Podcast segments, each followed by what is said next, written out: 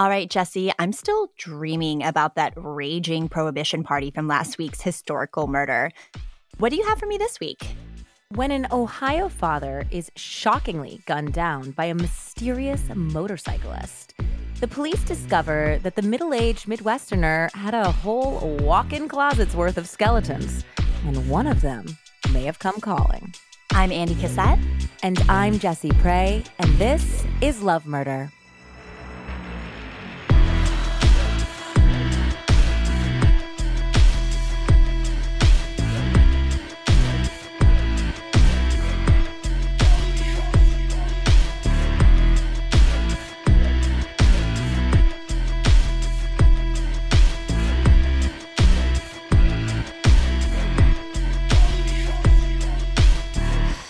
Hi, Jesse. Welcome back, everyone, to Love Murder, a podcast about mysteries, murders, and love gone fatally wrong. You can find Love Murder on Twitter and Instagram at Love Murder Pod and on Facebook by searching Love Murder Podcast. And as always, if you enjoy this show, please love slash murder a five star rating on your podcast app subscribe, and review to help new people discover the show. And as usual, you beautiful people showed up for us. So thank you guys so much for the really, really sweet reviews. You have no idea how much they really do touch us, especially, especially me. Yes. Also, um, this is your last week to enter the Crime Con contest. So, yes. Yep. As a reminder, um, in order to enter, you can share a post on Instagram, Facebook. You can even do TikTok if you want. And to just share Love Murder, you can share your most recent episode. You can share where you listen to Love Murder. You can really get creative with it. Just be sure to tag us at Love Murder Pod and then also put the hashtag CrimeCon so we know that that's the post that you are entering. Make sure to, if you do it on TikTok or Facebook, just send us a quick message so that we don't miss it. We will repost on Instagram, and that's how we're keeping track of all the entries. Also, if you are bummed that you aren't able to come to CrimeCon, do not fret. We're going to actually be doing a super fun merch giveaway so that you don't miss out on any of the new fun merch that we're launching at CrimeCon. So you'll kind of be there in spirit. Yes, you'll still get some exclusive CrimeCon merch, which Andy has been working on. I know that some people in our discussion group got an early viewing sneak peek last night a sneak peek and it looks so cool. Um, so I'm very appreciative to you today, Andy, for doing all the hard work on that. Of course. And we will be announcing the winner of the Crime Con, the two tickets giveaway next episode, next Wednesday at the top of the episode. So come on back for that. That's going to be fun. So, yeah, be sure to get your entries in, everyone. Yeah, this is last chance for romance and a, a chance to meet Andy and I. All right. So, Andy, it is snowing here as I record, like full on crazy blizzard. Stop. I know. It's wild. And because it's so gross outside when we should be moving into spring, I decided that we were going to start on a summery day in Ohio, back in your old stomping grounds, Andy. Yeah, where it's often not beautiful. not so, always not so nice. Yeah. yeah. but in June, it's usually nice. And that's where we're going to today. So let's get going. Will you please post a video or story later to the Love Murder podcast or Love Murder Instagram of the snow? Because I'm dying to see it. It's crazy. I will 100% post a story. Okay, cool. It was a busy and bright early summer day that Saturday, June 16th, 2001, in Akron, Ohio. The BJ's Wholesale Club was bustling with activity that afternoon as people prepared for their Father's Day barbecues the next day. Despite the increased traffic, it was still pretty much business as usual for an employee named Carolyn who was working the gas kiosk at the BJ's fuel station. So, Carolyn kind of opened the door a little bit. She was trying to get that nice new summer breeze coming in, although, of course, there was a lot of that gas smell, which some people love and some people loathe. I personally kind of like it. And while she was doing so, she noticed that there was a black motorcycle with lime green trim kind of circling into the station at that point. It was making a ton of noise. She kind of rolled her eyes like she was used to, you know, seeing these motorcycles come in, these big trucks coming, rev- revving their engines. It was like, all right, all right, we get it, buddy, you know? Yeah. Yep, yep. And so at that moment, a black SUV pulled in and pulled up to one of the pumps. So the man driving the SUV hadn't even gotten out of his car yet when she heard a loud crack. Now, Carolyn was familiar with firearms, and she did know the difference between the sound of a car engine backfiring and the deadly ring of a bullet leaving a gun's chamber. The motorcyclist, and she could not be sure if this person was a man or a woman, was now standing next to the driver's side of the SUV with their arm outstretched. As she gaped in horror, the motorcyclist turned to look directly at her, though she could not see their face through the, you know, major shield um, of the helmet. Okay. But she could tell that whoever the person was was staring right at her and had a gun. Uh, And so she said that there was probably only a matter of seconds, but it felt like forever as this Yeah. person seemed to decide whether or not they were going to take her out as well. And thankfully, the person got back onto the bike and they ended up speeding off. They left a patch of burned rubber behind, like a literal patch of burned rubber, and they ran a red light to get away. At that point, when the danger had passed, Carolyn rushed over to the man in the SUV who was now slumped over. So, this man did end up being in his 40s. We're going to talk about him in a little bit, but he looked older because he had a very thick mop of prematurely gray hair, like almost white, basically. okay. At that moment, Carolyn began trembling because she saw the color literally draining from his face. And it was as though she was watching the life come out of him. So she ended up running back to the gas kiosk and she was shaking so badly she could barely call 911. But she managed to do that. And she also alerted her, her manager. And her manager used the PA system to make an announcement to plead for medical professionals to run to the gas kiosk to hopefully help this man. Okay. Well, within minutes, five women who were a collection of nurses and doctors ended up running to the SUV. And together they hoisted the man out, which was a pretty big job. This guy was six five and over 230 pounds. Um, that's a tall boy. He is a tall boy. So they managed to get him onto the ground and stretch him out. And they started trying to perform life saving procedures on him. And Carolyn was still right there witnessing the whole thing. And she said that there was blood everywhere. Like she didn't really know when she first looked at him how bad it was, other than she knew it was very serious. And when they finally took him out of the SUV, it was clear that he had been shot and there was just blood everywhere. It was running out of the back of his head. He had a bullet hole the size of a dime on his cheek. Oh God. And mhm, I always hate that in movies when they shoot through the cheek. It always is just so I don't know why it like always resonates with me in a gross way more than anywhere else. I think it's because as humans, we instinctually cover our faces when something is going down. You know, like we cover the front part of our faces instinctually. Yeah. And so there's something about that part that is, I mean, they say the eyes are the windows to the soul, but really, like a face is kind of what makes our humanity. It's Yeah. how we show our emotions. So to have a, a, a bullet fly through that part of you is, Yeah. yeah, it is. It's extremely Unsettling. disconcerting. Yeah. Yeah. And it looked like the bullet had gone through his cheek in the front and then exited out of the back of his head. Yeah. So they're doing their darndest, but this is a really r- rough case. As the man's life hung in the balance, emergency medical services and detectives rushed to the scene. For the medical professionals, the next hour would be critical. For the detectives, it would take more than a year of tireless police work to begin to unravel the complicated life of the man who lay bleeding out on the ground of a BJ's gas station. It would soon be revealed that the victim's name was Jeff Zack. He was a 44 year old married father of a teenage son. As the investigators interviewed loved ones, they soon realized that this on the surface ordinary man led a surprisingly complex life. So, was the motorcyclist a man or a woman? Was it a professional hit or the work of passionate hatred? Soon, the detectives would meet a cast of suspects a long suffering wife, a pair of angry ex friends burned in a business arrangement gone wrong, a sultry ex mistress, and her powerful husband. Andy, it is a real who done it on today's Love Murder, and I cannot wait to hear what you think. Oh, I love it. Who done it? So the detectives identified Jeff based on the driver's license in his wallet, and they scoped out the scene for evidence. It was time to start digging into his life to find out who could possibly benefit from his death, because there was no question that this was a targeted hit, obviously.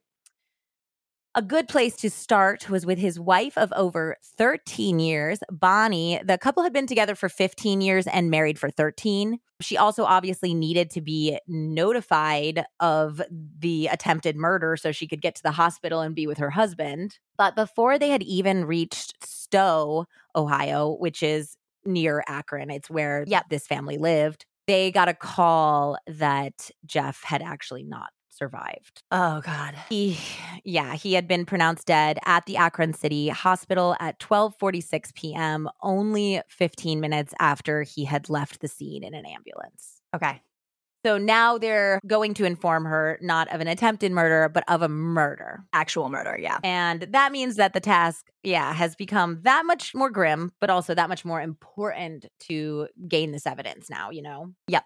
Bonnie, Jeff's wife, was an attractive auburn haired woman in her 40s, and she was absolutely stunned to hear this news. You know, we often hear about the partner underreacting. She immediately burst into hysterical sobs. She seemed genuinely very surprised.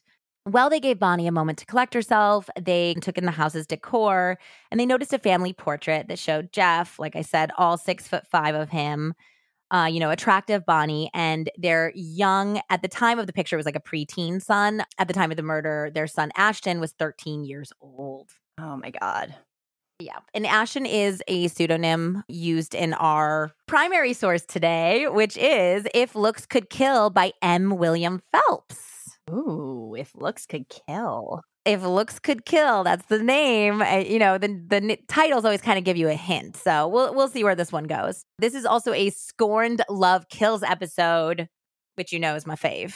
Thank God. So yeah, so they see that the family portrait and they look like a happy, beautiful family. And Bonnie, when she gets herself together, does admit that looks can be deceiving and that the marriage was extraordinarily troubled. She said that Jeff was a good dad, but he was not a good husband. She even admitted that they had been fighting that very morning and and it had been a bad fight. Once they informed Ashton about the death of his father and he was given a moment to collect himself, he told the officers that his parents fought a lot and that on that particular morning he had actually heard his father threaten to divorce his mother. Oh, okay. So, Bonnie, things aren't looking too good for you right now. After all, it's always the spouse. But before we pull too deep into Investigation Station, let's go back and talk a little bit about our recently deceased Jeff Zack and how he arrived at this moment in time. Jeff was born on January 20th, 1957, in Detroit, Michigan, ultimately becoming the eldest of three brothers. Jeff's father abandoned the family when Jeff was only eight years old. Oh, and God. this was an event that would form a lot of the not so great parts of Jeff's personality. Okay. Um, he would spend pretty much the rest of his life having a very outsized and angry response to rejection and abandonment. okay. That makes sense. His mother, Elaine, yeah, his mother, Elaine, said that it was the hardest on Jeffrey out of all of the children. He was the oldest and he was also the closest to his father. Uh, he absolutely idolized him. And when his father left, his mother had to go back to work. And so she wasn't around either. So it was kind of like compounded abandonment. And Jeff turned from a happy kid into a pretty angry one. Um, And he became also very angry and resentful of his mother, even though she was the one who stayed, because he had to believe that she had somehow driven his father away. You know how that goes. Yeah, of course. Also, you're a kid. Like, how are you supposed to put all this together? Yeah, there was just uh, no way he could cope with this. And it sounds like he kind of buried it deep down and never really addressed it. So it, Okay. it will come out in myriad ways throughout this episode. You'll see how the threat of rejection and abandonment really puts him into a tailspin. Okay. And his mother said that though he was really naturally smart, he was hard. It was like very hard for him to stay on track and to stay motivated. He did have a mentor in high school who was helping keep him on track and had promised him that if he did like X, Y, and Z, he could get into this type of four year college, private college. And when he was rejected from that college, he felt further rejected by his mentor, like he had been betrayed again so he was just a pretty angry youth in general. And he did do a, a couple like half hearted community college courses, but he didn't seem happy with it. And then his mother said he just kind of disappeared. Oh, he just disappeared out of her life. He had been living with her. He was just kind of gone. And this wasn't the first time that he had run away, but at this point, you know, he's 19 years old. Not really running away anymore. Older. He's not running away. He's an adult. He mm-hmm. can go mm-hmm. wherever he wants but it was concerning for Elaine because she didn't actually know where her eldest son was, you know, yeah. of course. Now, the family is Jewish, and she found out months later when Jeff finally called her that he had actually taken his savings and booked a one way ticket to Israel, where he had joined a commune called a kibbutz, or was living in a commune called a kibbutz, rather and he had actually begun to train as a paratrooper in the Israeli army. Um, I mean, it's like when you hear like you know he like ran away or he you know he went off the grid. You're like, okay, he's like in the mountains. He went to California and he's on drugs and you know Haight-Ashbury or something. Yeah, you're not thinking he went to Israel and joined the army. Yeah, whoa, and that's like so far away. So far away. So, three years later, Jeff moved back to the United States. By now, his mother, Elaine, had remarried a man named David Zack and relocated to Phoenix, Arizona. So, David went on to adopt two out of three of Elaine's children, Jeff obviously being one of them, which is why his last name is Zack uh-huh. and not Lieberman, which was his birth father's name. Okay. Yeah, I guess the third kid was kind of like, I don't know, I like Lieberman and I'm an adult. You don't need to adopt me. yeah. But Jeff had a really, really good relationship with David. And it did, I think, help in in mending some of those father issue feelings, you know? For sure. So Elaine was both impressed by and concerned for her son. Jeff always seemed to have a hard time with conflict. He had a hard time keeping a job and just generally finding his path in life. Despite being natively smart, like I said, and charismatic, he just had these issues figuring out what he wanted to do. Okay. He was also spoke six languages fluently. Isn't that wild? Yeah, that's a lot. That's he's like skilled. He's really, really smart. He yeah. spoke English, Hebrew, Arabic, Russian, German, and Spanish. Yeah, that's extremely impressive. Yeah, the CIA should have uh, scooped him up, you know? Yeah.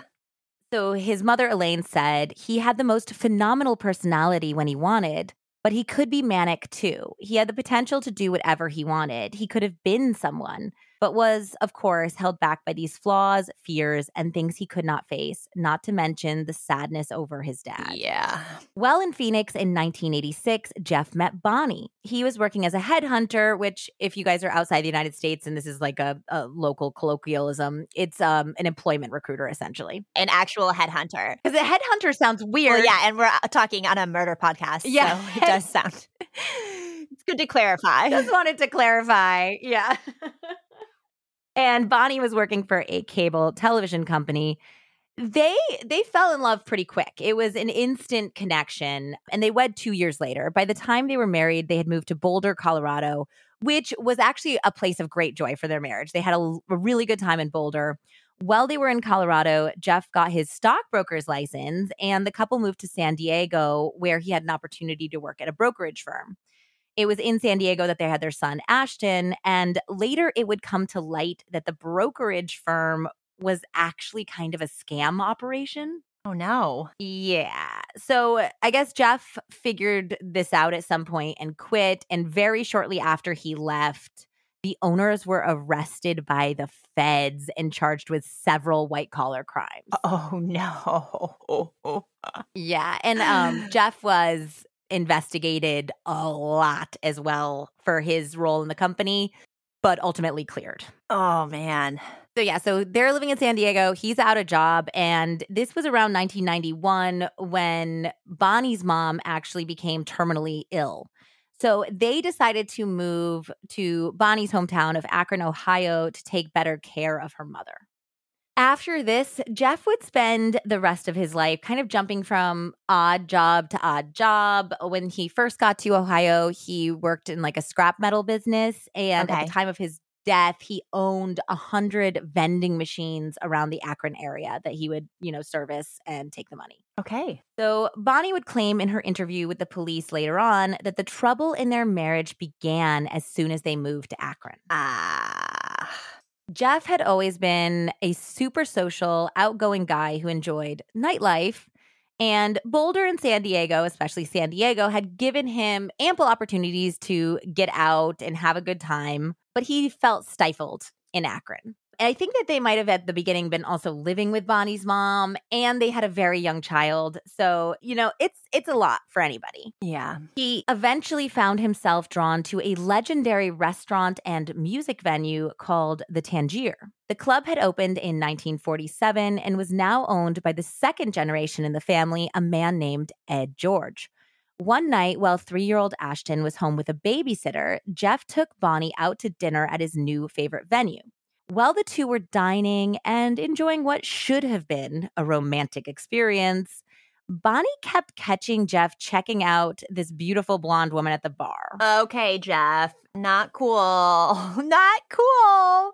Not Oh my cool. gosh. Not cool. I- like when you have a three year old too, you're still like getting on back to your body, yourself, your life. Yeah. And if she's now a permanent caregiver for her mother, I was just going to say. can you give Bonnie a nice night out without being a creep, sir, please? Oh, no. Uh, so it gets worse. So he keeps checking out this woman, and Bonnie did say she was gorgeous. She had a you know perfect hourglass figure. She had this blonde hair, this bright red lipstick. She was immaculately put together, very well dressed, and he just could not take his eyes off of her. And so he finally like you know she kind of hit him, and he's like, "What? I mean, you have to admit she looks amazing. She looks real. That that woman's beautiful, huh?" And Bonnie's like, Are you serious? And so she was like a little defensive and she told the investigators that she essentially said, Well, you know, good luck, buddy. Even if you were single, she's way out of your league. You wouldn't have a chance with her anyway. so, you know, drop it, Playboy. I would not be okay. I would not be okay. I would no. literally leave him there. Especially after he was maybe involved in some shady shit and was just investigated. Like she also said that at that point they had to move a bunch of money around and like put things in his parents' name and stuff because they thought the feds were going to take all their money.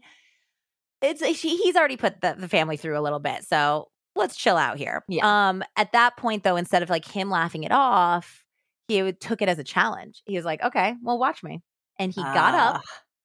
went over, and started hitting on the blonde woman. And in front of his wife. in front of his wife who was sitting at their table eating the dinner that they had ordered and it wasn't just even like that he like stood up said hi winked and you know came back to his table he ended up chatting with her for like 20 minutes while bonnie sat at that table Jessica.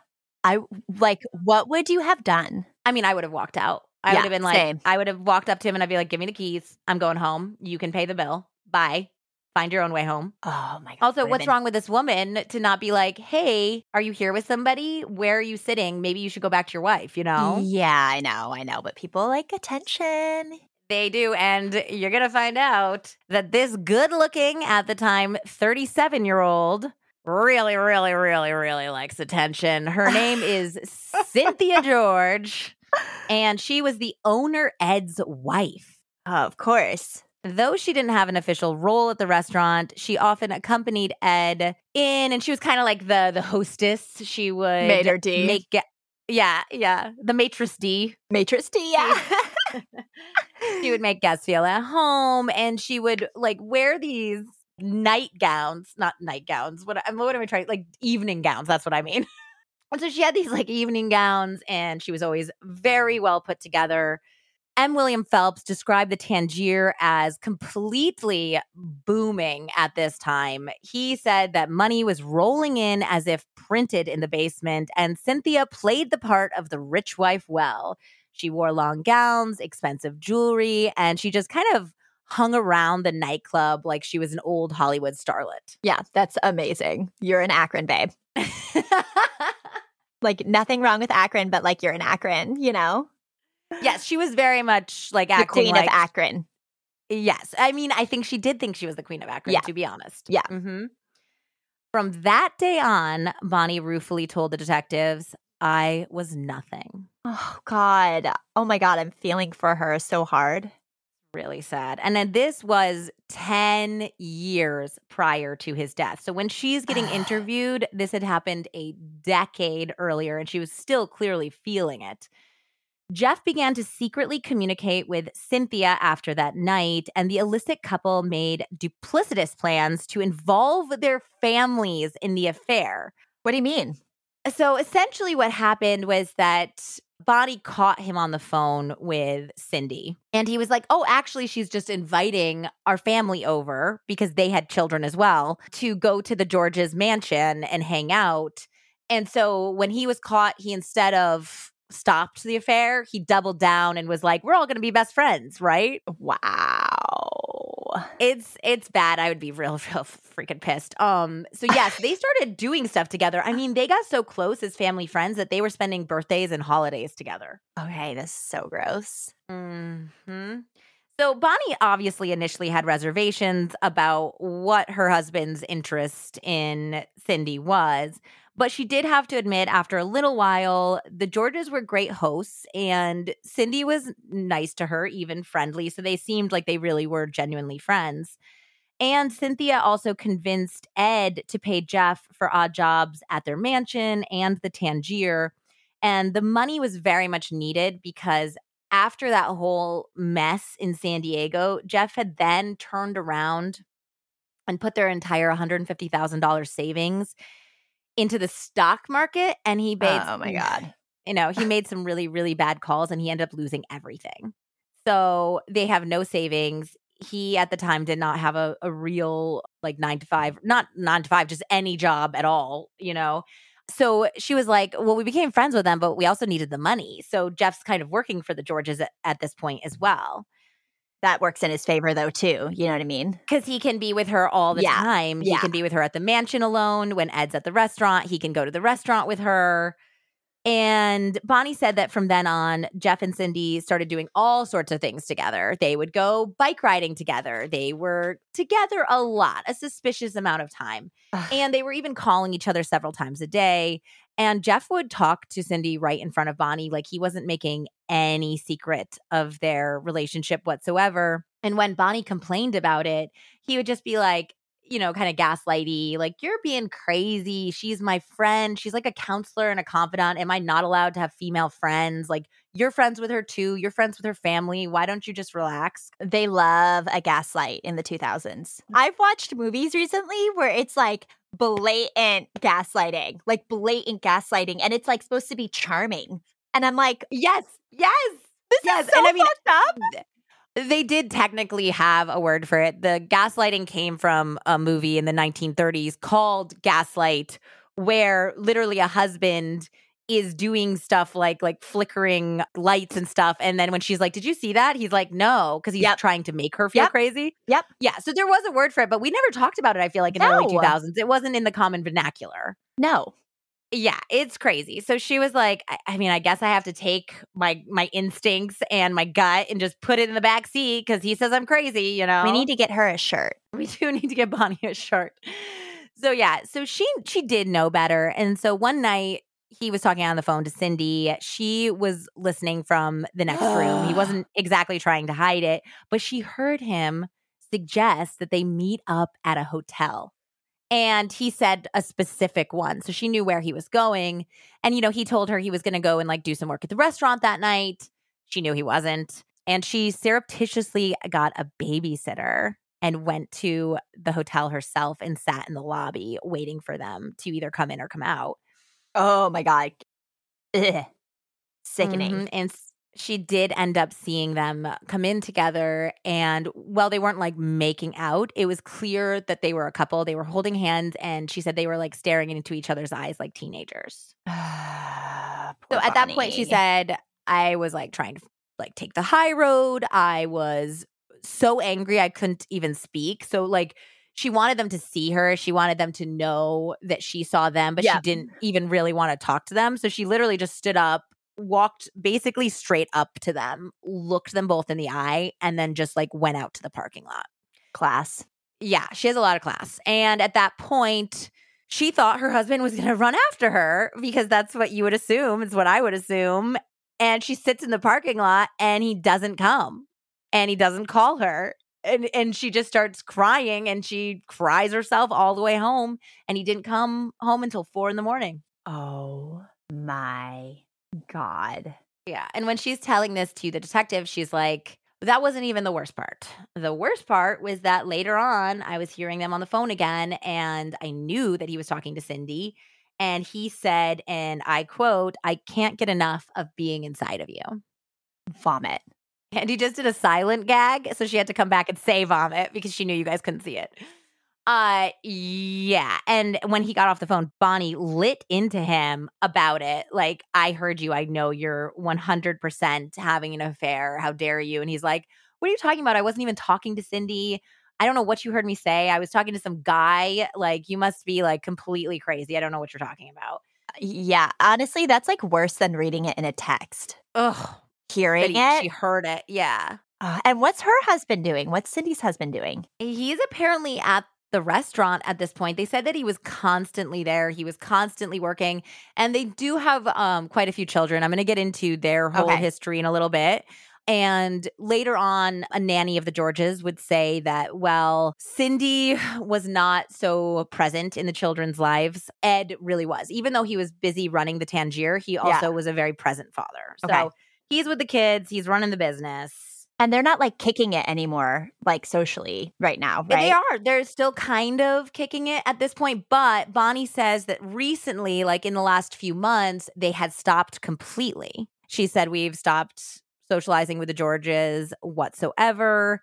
She said that she believed that the extramarital affair must have ended because Jeff was in a really bad mood. And now, when she heard him talking on the phone to Cindy, they were not whispering sweet nothings anymore. Jeff actually had become kind of abusive and angry towards Cindy. So Bonnie assumed that Cindy had ended the relationship finally after years and that Jeff wasn't taking it well. She Okay. told the detectives, just like his mother would later tell the detectives, that Jeff was very cruel when faced with rejection because of, you know, what had happened in his past. He had a strong reaction to what he perceived as abandonment. And she said that in the past, because of this affair with Cindy, he- she had actually attempted to leave him and she had asked for a divorce before. But every single time he had said that if she tried to divorce him or leave him, that he would take Ashton and he would take the child to Israel. And Jeff had dual citizenship with Israel. At least I, bel I believe it was suggested that he did. And I did look this up. Israel will not extradite its own citizens back to the United States. So it was a very real fear that yeah. Yeah. Jeff could take her child to Israel and she would not be able to find him or get him back because they weren't going to do anything about it, you know? Yeah. That's so fucked up. Yeah. So, speaking of Ashton, the articulate 13 year old had lots to say about who could have potentially murdered his father. That's not a good sign. That's not a good sign that he knows this. No. Um, he had acknowledged his parents' angry spat on the morning of Jeff's murder, saying that he too had regrettably also fought with his dad. I guess that the fight had kind of started over like a, a you know a teenage spat between father and son. Then obviously the mom got involved to protect her son, and then they fought really badly. You know, it was it was just something that had turned into a whole family argument. He said that he also knew about his father's relationship with Cindy George. Oh, it's not ideal for a 13 year old boy. No, and he had known it from a fairly early age. Obviously, the affair had started when he was three years old. Yeah.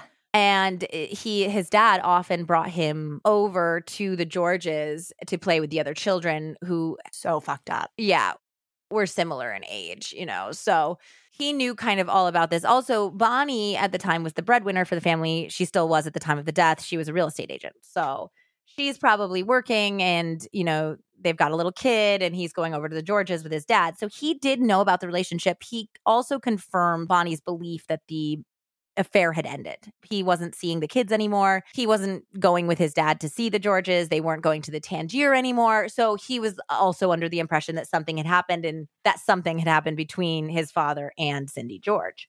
While explaining what he knew about his dad and Cindy's relationship, Ashton said something else that was really shocking.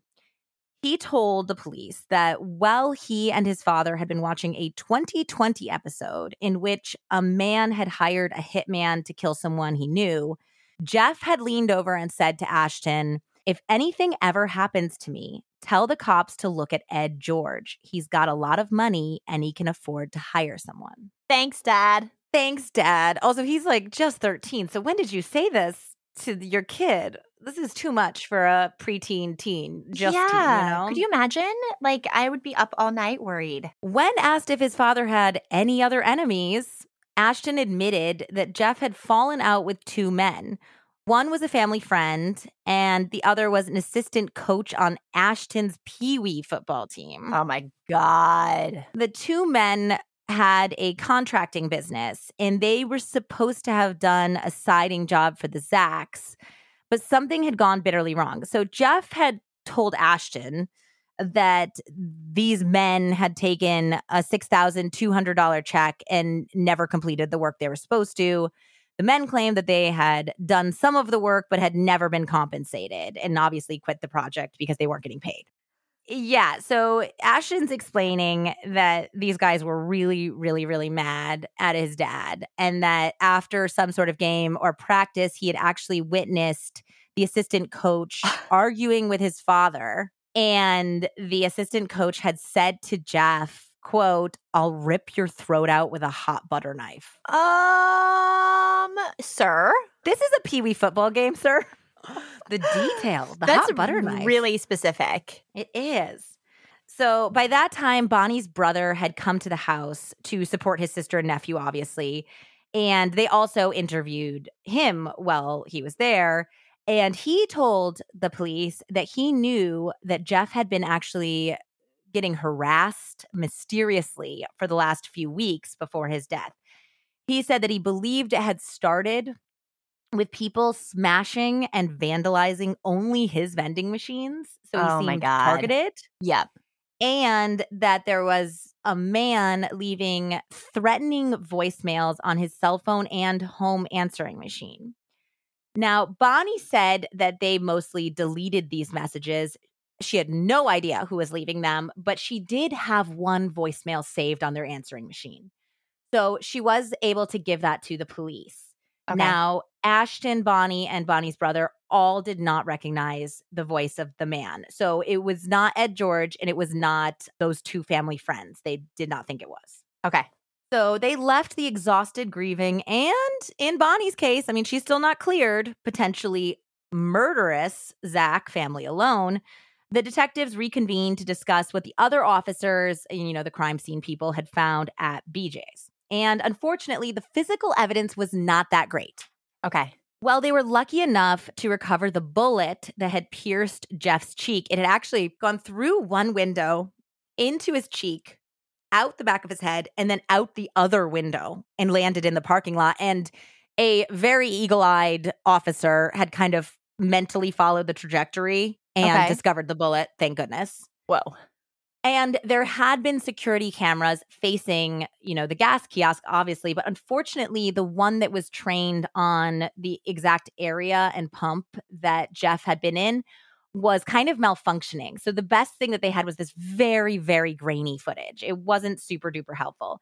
And while they did have a lot of eyewitnesses, eyewitnesses are notoriously unreliable. And the killer had been completely covered from head to toe. There was one witness who claimed, though, to have seen the person's hands, and the hands were Caucasian. So they believe now they're looking for either a white woman or a white male. Okay. So the police canvassed the BJ's employees and discovered kind of exactly what the detectives were discovering at Bonnie and Ashton's that their murder victim was no angel, and that was putting it lightly. Oh God. So one of the BJ's managers told the police that Jeff had been a regular at the discount wholesale club who often made the young female employees uncomfortable oh. with his oh. unwanted advances. My God, that's so gross. It's worse. It gets worse. It gets worse. There was one underage teenage girl who was like, you know, the register person. And he always tried to get in her line and always tried to talk to her. And she hadn't been working there very long. there when you are you're operating a register. yeah. And it was, I would not say she's like naive. She's a teenager. And so he kept bothering her to get her phone number. And she eventually did give him her cell phone number. And immediately he started calling her and saying sexual things to her to the point where she felt really uncomfortable. And her father found out about it. Her father got the BJ's management involved. He threatened Jeff himself. Of course he did. It's his teenage daughter. Yeah. And there was some sort of at least verbal confrontation between these two men. And subsequently, Jeff was banned from entering the actual wholesale club, though clearly Good. he could still get gas there. Yeah. Okay. So, I mean, you would think that you'd walk into that BJ's and you'd be like holding up a photo and going, Hey, you know, this guy was getting gas out front. Do you know him? Normal people would be like, no, I don't know every single guy who comes in here. It's a BJ's wholesale club. There's like a million people who go to these places. Instead, they're like, oh, we know him. Yeah. Also, that is not what I want to be known for at a BJ's wholesale club. What, hitting on a teenager? no, this is so really gross. Could you imagine getting banned from a BJ's? Because you're trying to get the phone number of a teenage girl. Ugh, it's like, not good. You know, we try to on this show be very respectful of murder victims, but we're gonna always tell it to you straight, guys. We promise that. You know, you know how those there's all those memes about true crime. They're like, she lit up a room. He was the most generous man in the world. Well, this is not that episode. So the investigators also had if, if not only the people at BJ's are saying this, but your loved ones are saying this, this is not a good starting. You're not at a good starting peg. You're no. You're starting- they also interviewed a rabbi that he went to counseling with, and the rabbi said he started coming to counseling because of a sexual harassment issue. And I do not know if that was this same issue or a different sexual harassment issue. Yeah, it's not. It's not good. No. So the investigators had very little physical evidence to go on, and they had about a million people who wanted this guy dead. So there's going to be a lot to wade through. So let's let's go back and let's go over the suspects and theories that the detectives are grappling with currently.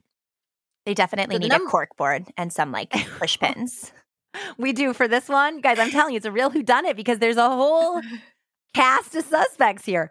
So the number one suspect is always the spouse. So Bonnie Zack despised her husband's actions and cruelty over the last decade of their marriage. Yeah. She also lived under the threat of Jeff taking away their only child.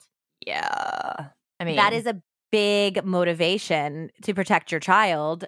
As I recall, I think that there was also a life insurance policy, but it was not like an exorbitant one or one that had just previously, you know, in the last couple days been issued, increased. increased. Yeah. So we've got Bonnie. Number two, they have Ed George. Had Ed George finally discovered the long running affair? Is that why it seemed like Cindy had broken it off with Jeff? Did maybe Ed find out and Cindy broke it off and Jeff wasn't handling it? And then you can imagine that if you're Ed, you're already pissed off, and then this guy won't leave your wife alone. Yeah. He's connected, he's wealthy. It seemed like he had an alibi. However, he could have certainly paid somebody off. Yeah, he's do not this. doing the dirty work. No. And speaking of somebody else who probably didn't do the dirty work but is still a suspect, we've got Cindy George. Maybe Jeff had threatened to out her. Maybe Ed George didn't know. Maybe he said, you know what? If you won't come back to me, I'm going to go and tell your husband we've been having an affair for the last decade. And I'm going to tell everybody in Akron society that you were having an affair with me and you're not the queen of Akron. yeah, know? but has she not? She didn't have an affair with anyone else. It was just him. Uh, that is up for debate. Okay. Um, you know, at this time, there were some employees we're going to talk about that believe she kind of let flirtation roll into affairs, but there was no concrete evidence. Okay. This is the only one we know for sure at this point. Uh, there's also number four, the family friend and Pee Wee football coach who had publicly threatened to slice Jeff's throat. With a butter knife. There's also, of course, number five, the father of the teenage girl that Jeff had stalked and sexually harassed. You know, you can't really blame a father if he wants to get rid of the predator, you know? There's number six, the mysterious voicemail lever. so, like we said, Bonnie and Ashton said it wasn't Ed George and it wasn't anyone else's voice that they recognized. So, had Jeff pissed off somebody else that we don't even know about yet? Probably. And finally, theory number seven. What if the answer was much simpler than it appeared? Jeff was known to have a little bit of a temper. What if the incident was simply a road rage case gone horribly wrong? He cut the wrong motorcyclist off, the motorcyclist was carrying, followed him to the gas station and said, F you, buddy, and shot him right in the face. I mean, also very possible.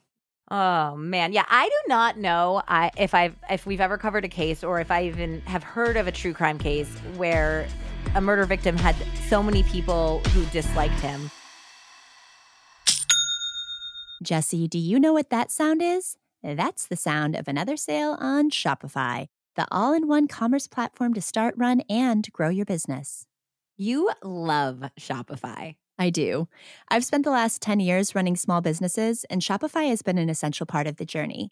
Shopify gives entrepreneurs the resources once reserved for big businesses, so upstarts, startups, and established businesses alike can sell everywhere, synchronize online and in person sales, and effortlessly stay informed. I've always been super impressed by how much Shopify simplifies some of the biggest challenges for small business owners and gives business owners from down the street to around the globe the tools they need to succeed. It really does make everything so simple for small business owners. Everything from designing an entire e commerce website to being able to ship globally with a bunch of different shipping carriers. I mean, it really consolidates all of the questions and concerns with starting up a business and takes care of it in one place for you. With Shopify, you can reach customers online and across social networks with an ever growing suite of channel integrations and apps, including Facebook, Instagram, TikTok, Pinterest, and more. You can synchronize your online and in person sales and gain insights as you grow with detailed reporting of conversion rates, profit margins, and beyond. More than a store, Shopify grows with you. This is Possibility powered by Shopify. And for our listeners, we're thrilled to share that you can go to shopify.com slash lovemurder for a free 14-day trial and get full access to Shopify's entire suite of features. Grow your business with Shopify today. Go to shopify.com slash lovemurder right now. That's shopify.com slash lovemurder. Andy, I love the convenience of online shopping, but sometimes that convenience comes with caveats. Absolutely. Online shopping can be a total mystery, especially when it comes to something like shoes. Yeah, like how accurate is the sizing? Are they actually as comfortable as they look? And what happens if I want to send them back? Well, Rothy's takes the guesswork out of shoe shopping with comfort right out of the box and super easy and free returns and exchanges. From the unbeatable comfort to the fact that you can wash them, what more evidence do you need that Rothy's shoes checks every box? They are comfortable. They look amazing styled online. I mean, it gives you so many ideas of how to wear them. I just loved shopping for them on their site and getting them shipped was super easy as well. Oh, absolutely. I love having something so stylish and so easy in my life. So, like when I'm writing our podcast, guys, and all of a sudden I realize that I need to pick up my daughter in five minutes flat, I just slip them on and immediately look so put together for preschool pickup. I'm definitely like the coolest mom around. Most stylish for sure. Solve the case of your next favorite spring shoe with Rothy's. Plus, get $20 off your first purchase at rothys.com slash lovemurder. That's $20 off at R-O-T-H-Y-S dot com slash lovemurder.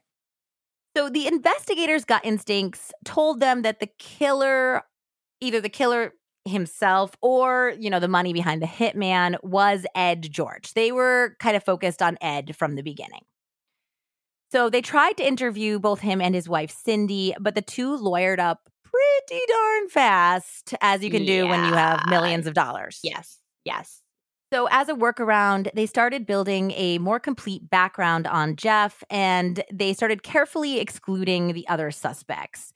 So, they ended up deciding that it wasn't a road rage incident because they could tell, even though the footage was grainy, that the motorcyclist and Jeff had not exchanged words at all. And usually, in a road rage incident, that person wants to get the last word. Yeah, or there's some middle finger out the window. There's some reaction. There's some like, remember when you cut me off, buddy? And then then there's a response. You know, Yeah. they usually don't just act immediately like that. yeah. So they they did not think. Also, it was kind of like the way the um, motorcyclist came in. It almost seemed like they knew where Jeff Zack was going, and they were kind of like anticipating him Okay. rolling into the gas station. So it, it seemed like almost like they were waiting a little bit. Not too long. They hadn't been there that much longer than him, but it, it did seem like it was on purpose. You know Okay. like he hadn't followed him. Uh, next, they did eliminate Bonnie, though she was looking pretty good for it for a while because she was pissed. I mean, she was honest in these interviews and she had a lot of reasons to be angry with this man. And apparently, she did take a couple polygraphs, and some of those answers got flagged for deception. Okay. So for a while, they were thinking that maybe it was Bonnie, but she did end up having a pretty rock solid alibi. And she had sat through hours and hours of interrogation and polygraph testing without ever bringing up an attorney or bringing in an attorney. Okay.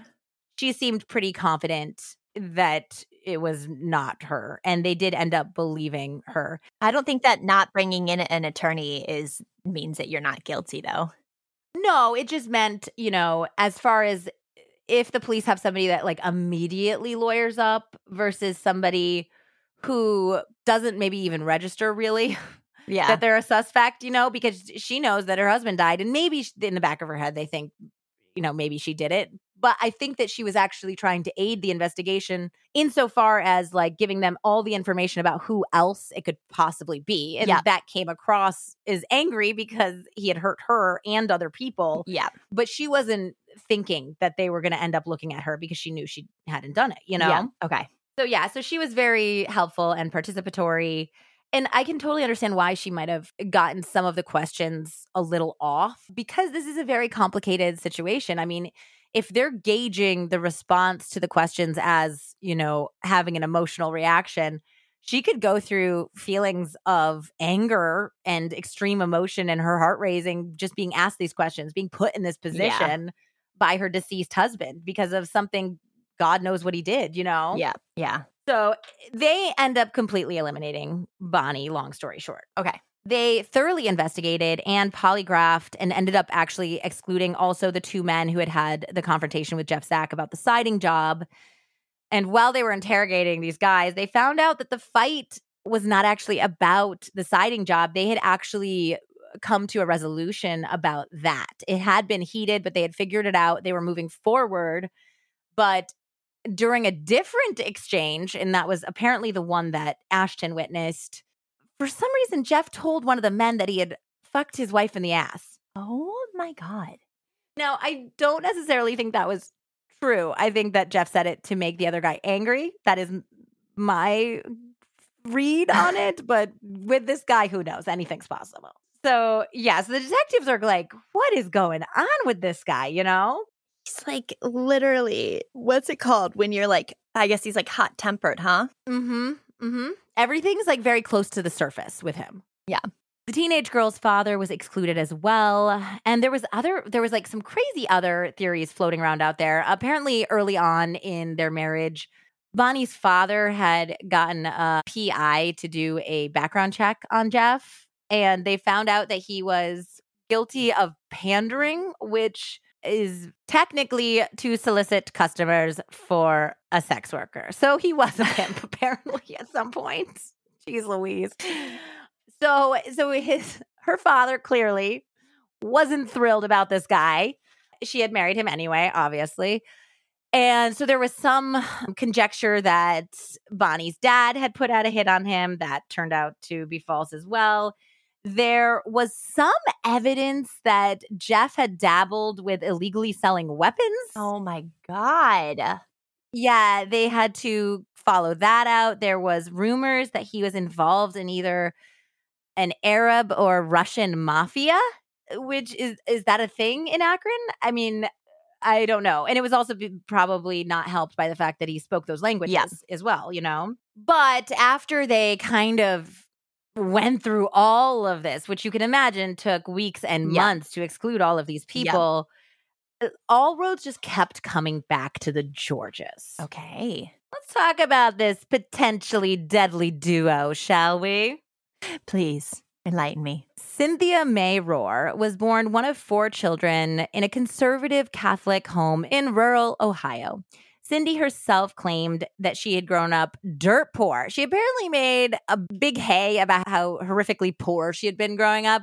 But her neighbors and her family members were like, well, we didn't have a lot of money. And like the kids had to share bedrooms in our tiny ranch house. But like she had food, she had clothes. Like we're not talking about poverty here, Miss Cindy. Yeah it, she was fine. It was not that bad, but she always did when she was because they she was like really like I said Miss Society. They were interviewed by Akron newspapers. They put on benefits at the Tangier. She was well known, and she did say publicly like, "Oh, I grew up dirt poor. I wasn't always like this," you know. Um, Cindy grew up and was a cheerleader, and she dreamed of one day becoming Miss America. Oh. Which, though that was her big, lofty dream, which by the way in 2001 which is the same year that the murder took place she when she was 46 years old she actually kind of somewhat i guess adjacently accomplished this dream because she won third runner up at the mrs ohio pageant third runner up, fourth place. yes fourth that's fourth place So you don't get you get hey but she got on that you get a ribbon. she got on that You podium get a ribbon at that point. yeah yeah i think she got a ribbon maybe she got a carnation you know Oh my god. After high school, she worked at an optical company and then at a US Airways VIP lounge in Pittsburgh. And this was the mid to late 70s. So I'm just kind of imagining she's got that like Pan Am mini skirt with the boots going on while she's like waiting on these guys with polyester leisure suits. That's what I'm imagining. And she's cute. She's real cute. Cindy, I would say the closest celebrity I can think is maybe like a Diane Lane. Oh, really? Yeah, she's very pretty. She's very petite, thin, blonde, pretty, pretty face. While she's working at this like VIP lounge in Pittsburgh, or right around that time, it seems like she found herself in Akron, Ohio. And I'm not really sure uh, what the opportunity there was. But while she was there, she went to the Tangier. And I heard in some of my sources that she was kind of just like on the dance floor. She was having a, a club night out. Okay. But I also heard from another source that she was actually auditioning for a job in the cabaret as a dancer. Okay. Either way, she was dancing when Ed George, the owner, spotted 23 year old Cindy shaking her thang. And if she was indeed auditioning for a job, she did not get that gig, but she perhaps got a far more lucrative position as Ed's girlfriend and future wife. Yeah, I'd say. So Ed's father had opened the Tangier in 1947, and it had been a staple of the Akron social scene ever since. M. William Phelps described it as the Copa Cabana of the area. It's exactly how I imagined it. It- 100%. It's it's big too. Like I was imagining like I was imagining kind of like Cuchi Cuchi, like the place we used to go to in Cambridge, like, you know, because it was kind of like restaurant, but also music venue Yeah. you know, that type of vibe. But this place was gigantic and it was like big, like big acts would roll through, you know, and come through this place. And it was a big, big party scene. In 1976, Ed Sr. passed away and left it to Ed, our Ed, to run the family business. And Ed was very prepared. He was a very serious man. He had gone to the best private school in the area. He had studied business administration at Michigan State as well as John Carroll University. He had spent his entire life preparing to take Yeah. over the family business. In 1979, business was better than ever due to his hard work. And that is when 39 year old Ed met spirited, wild, and willowy 23 year old Cindy on that dance floor. Now, Ed had always been a proud bachelor and a workaholic. He had never really settled down before. And as people knew him, it was not a priority. He he thought maybe he'd have a family someday, but it was not foremost on his mind. Okay. So everyone was kind of surprised at how quickly he fell for Cindy. I mean, she had him wrapped around her finger fairly early. And like within a few weeks of them dating, Cindy was like swanning around the Tangier like she was already his wife. Like this was her restaurant. I mean, she had a lot of confidence, let's say. So, after nearly six years of dating in 1984, the May December couple, which I guess it's kind of more like May October, they're only 15 years apart, ended up getting married in a huge Catholic cathedral in front of 500 guests. Yes. I don't even know if I know 500 people in real life. I definitely don't. No. That's so insane. It was a big, expensive wedding. I mean, it was full. She was having like the Princess Di wedding yep, moment, yep, yep, you know, the the dress, and apparently they had like a a 65 piece choir at the ceremony. And then when they left the church, they got into this like white stretch limo that had like the flowers and cans, you know, tied to the tailpipe. And at some point, they switched to a white horse drawn carriage. And that was what brought them into the Tangier where they were holding the reception on a Monday. So they didn't lose the weekend business.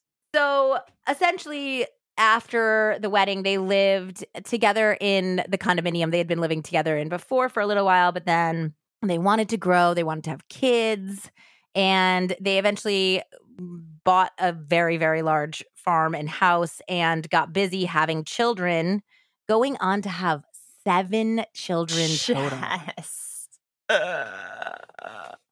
I mean, they had the money for it. I mean, how do you birth also, seven children out of your vagina? Well, like I don't. Technically, Technically, she birthed six out of her vagina, although I don't know if she might have had a C section.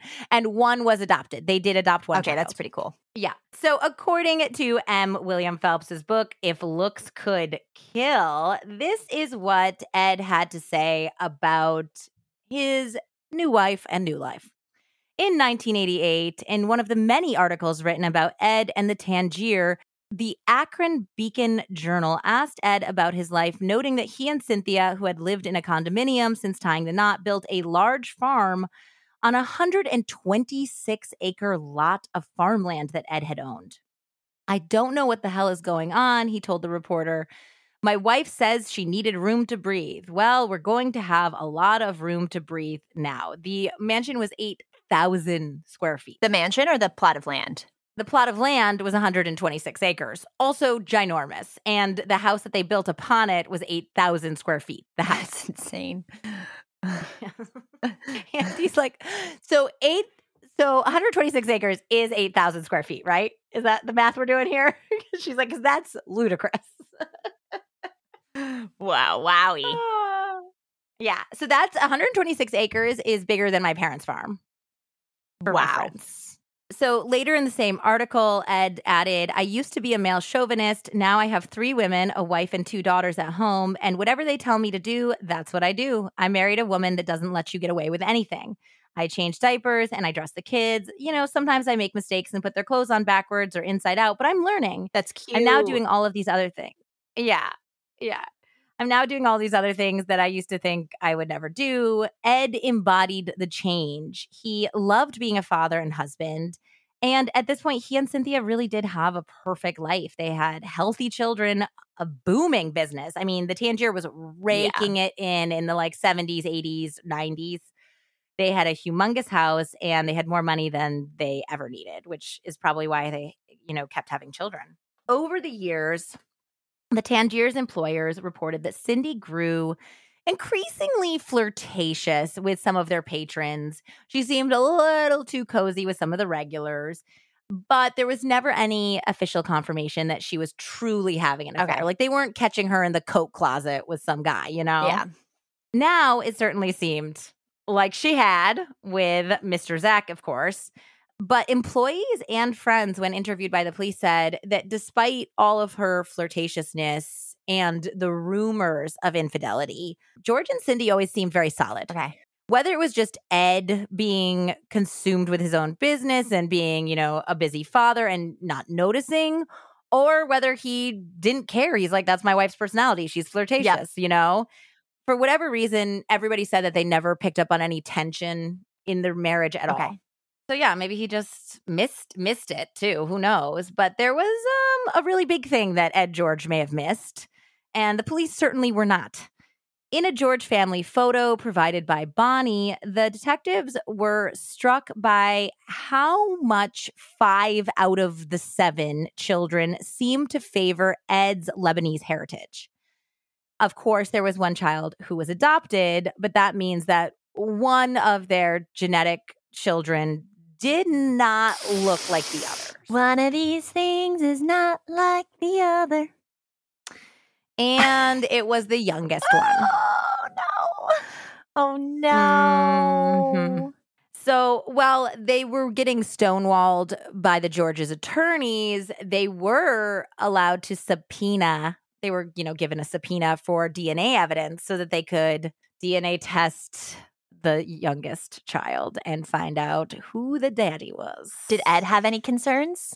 So nobody was crazy about this. Ed wasn't crazy about it. You know, everything came through their attorney, Yeah. so the police did not know what his personal reaction At this was. point, it's it. good that they actually had attorneys. If you're going to involve DNA testing, my child, you oh, know what I mean? 100%. Yeah, this became a, a scene though with Cindy. Cindy violently did not want them to test the Yeah, DNA for obviously. obvious reasons. Yeah. And, you know, they could, it was a court order, so they had to do it. And one of the detectives interviewed in M. William Phelps's book said that it was a, a real nightmare trying to get this child's DNA. So they had to bring the child to, you know, the lab. And I think it was like in a hospital oh, setting. God. and How old was the baby? seven. Oh God. And Cindy was telling the child, this small child, they're going to hurt you. Don't let them touch you. It's going to hurt badly. You need to fight them off. Like, so while they're like participating, technically they had produced the child, she is encouraging the child to fight with the people trying to get the cheek swab to the point where the detective finally pushed her out of the room and shut the door. And the child's father, Ed, was still in the room, and Ed was just like, I, "I'm sorry, I don't, I don't know what to do with her. Just you know, get the get the evidence. Who cares? Whatever." Oh my God. Poor So- Ed too, though. and and Cindy was like screaming from the other side of the the door. So of course this child was traumatized.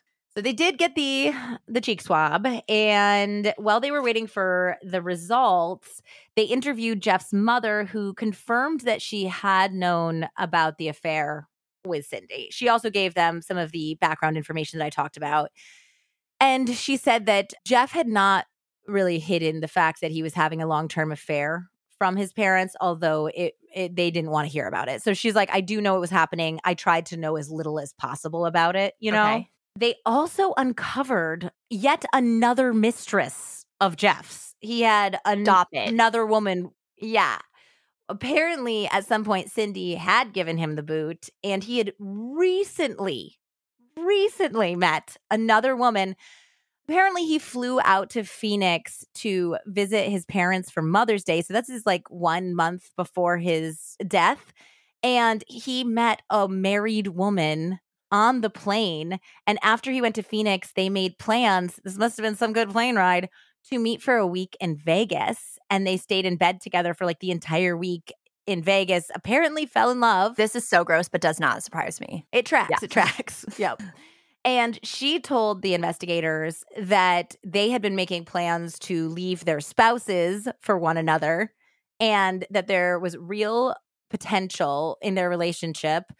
And that even once while they were having this week long tryst, he called his son and put this woman on the phone with his son. I mean, w- let's go back to thinking that Bonnie's the number one suspect because I would kill him if he did that to my child. Wow. That's like, it's just so sad thinking about how much a couple therapy sessions could have helped him. I know. Like, literally. know. He was always looking for some sort of love, something he wasn't getting, and, and more was never Yeah, enough. and then More just never enough for this guy. Literally recycling that into his kid. Yeah. So this this other woman said that she knew about his affair with Cindy. He knew she knew that it was long term and that she did say that there was like a hundred thousand dollar life insurance policy because he had like brought it up somehow, like he was gonna like sign it over to her, which that didn't materialize. Why would you even talk about that on a one week long tryst? I, I mean, I guess she said they were planning a future together. I oh, also I think that it was because when you get a life insurance policy uh, or, or, or when you have one, you have to occasionally get physicals done, yeah. and they made Jeff do a like an STD panel, and so I guess he slept with her unprotected and was like, "Do I have to do another like STD panel for my life insurance now?" Gross. Which like maybe was like his maybe that was like just his weird way of saying do I need to be concerned? I don't okay, know. Okay, I cannot. Yeah. So he's so reckless. I would say Tris in Vegas, condoms are your friends. Condom, you want if you're gonna do a Tris in Vegas, let's let's condoms put the, are your the friends always there. when you're having yeah. sex with strangers. Okay, condoms are always your friends in general, but like certainly if you're having sex with a stranger in Vegas, please. Uh, so yeah, so there's this whole new woman, and the crazy thing is that she said because they didn't have any friends in common and they're you know this is prior to social media she didn't know he died. She just thought he like ghosted her until she like literally looked up akron news and like searched his name to find out what was going on and found out that he had been murdered. Um, that's a crazy story. I mean i don't know if she ended up leaving her husband and moving on but that's that's a wake up call right yeah. there Oh, and one more thing. He did tell her that he was worried about his life. Although she said he was like he was kind of saying it in a way to like make him sound dangerous, like he lived a dangerous life and who knows how long he was going to live and like he was a bad boy, you know? And he had mentioned Ed George again. So to his 13-year-old son and to his new mistress, he did say, "If I die, tell the cops to look at Ed George." I feel like he's just like planning this Easter egg to like spite Cindy's husband. I mean, maybe. Th- that's entirely. I would not put anything past this guy. We're gonna have a fun little conspiracy theory corner after we finish the bulk of this episode because there's. I have a lot of thoughts. So by now they've gotten the results back from the DNA test, and lo and behold, shocking news Jeff Zack was the biological father of the George's youngest child. Now, did they just need this to prove that Cindy was having an affair with him? Yes, because they weren't getting anywhere. Um, you know, they obviously had Bonnie's testimony, but she wasn't in the yeah. affair. And um, you know, Cindy's attorneys weren't allowing them to speak to her. So this was now proof that there had been a physical affair, which is motivation. Now that I think about like how much sex some people like need to have to like you know, get pregnant, it's like she had to have been sleeping with both of them pretty often in order to in yeah, order for her so husband now, to not be like, that's strange that you're pregnant. You know what I mean? Like Oh, for sure. Or she found out she was pregnant or late or something, or figured out her cycle and then had sex with Ed to kind of cover that's it up. So manipulative. Yeah, and they did have seven children, but they had I think that the adopted child was like right before the youngest child. So there was a gap essentially like eh, when she met Jeff, it happened only a couple years bef- after they yeah. started having an affair. I mean, makes sense. It seems like at least the timeline. Yeah. So now the investigators are pretty laser focused on Ed. I mean, he has the motive after discovering that his wife was unfaithful for years and even that this other man had fathered one of his children who he God. loved and was raising as his own, maybe he snapped. I mean, he was a very, very strong, he like moral family man. Yeah. He was, you know, they were fairly religious. They went to church every weekend. They were very involved in the Catholic Church. Uh, you know, there is a theory that he decided, uh, I mean, especially after they break it off, and it sounded like, according to Bonnie, that Jeff was threatening Cindy. Yeah. So uh, maybe he's like, I'm going to protect my family. And I don't want people to know that my child isn't my child and I need to protect that child too yeah. from Jeff. But there's only motive and means and no evidence. There's nothing. They have no physical evidence. They have no one's come forward to say, like, I was the George's hitman. They can't find the motorcycle at this point. They just have nothing. So there's nothing that they can do. And it's not until one full year after Jeff's murder that a witness finally comes forward with a tip that finally leads to something. So, this person was like a criminal informant, and they said that they knew a 40 year old woman named Christine Todaro who had told this person that her ex husband, who was a man named John Zaffino, was not only an abusive and frightening POS, but he had also told his now ex wife that he had taken care, wink, wink, of Jeff Zack. Okay. Now, the witness was not privy to all the details. It had come up in a conversation where Christine was kind of unloading about how terrible her ex husband was and that he was dangerous and he had even killed a man, you know? So the witness was like, I don't know. I mean, maybe he's the hitman for Ed George. I wouldn't put it past him. That seems like something he would do. Okay. So now they're operating under the potential lead that this is the hitman. Yep. So they end up going straight to Christine, the ex wife. And she had very little love lost for this ex husband who had been really abusive. John Zaffino is not a good person. I mean, we we're talking about some of the shenanigans and the gross grossness of Jeff, but John is very very physically abusive and scary. Okay. Christine was a beautiful blonde single mother who had met and married John in the mid 90s. She said that he had had a troubled childhood in Pennsylvania with an abusive father that he equally loathed and worshiped. Oh. And when she met him, he already had one failed marriage under his belt, as well as a son from that marriage. And she said that she didn't know when she married him that the reason why his first wife had left was because of the abuse. So the marriage with Christine, John's second marriage, lasted less than two years. And it ended for good when Zaffino not only attacked her own 13 year old son from a previous relationship, but he ended up during a different fight breaking Christine's arm so badly that she was unable to drive and she had to get her 13 year old son to drive her to the hospital. Oh my God. Brutal. That poor kid. Christine's father had forced her to report John to the police at that point and file for divorce, and she did Good. at that time. So, at the time of the murder, Christine and John had been officially divorced for over a year, but they were still sporadically in touch. There was some still some things to work out apparently. They had some belongings at each other's house. It, it was like they were still kind of in touch. So one night, a few weeks before Jeff Zack was killed, her ex had warned her, warned Christine, to watch out for herself because he said that he had beat the shit out of this white haired Israeli guy named Zack something. Okay. And he said basically, I don't know if this guy is connected, but he might retaliate by targeting the people I care about. You're one of those people. So I just wanted you to keep your head on a swivel, essentially. So, of course, Christine's like, why would you attack this guy? What are you doing? You know, is he danger? What what is happening here? You know, and he said that the reason why he had attacked this guy was because the man was harassing his girlfriend, an older but beautiful blonde named Cindy. Yeah, so Cindy's 11 years older than John's. Okay. here. So Christine said that she had found out that her ex husband wasn't dating just any Cindy, that he was in fact dating the Cynthia George from the famous Tangier restaurant.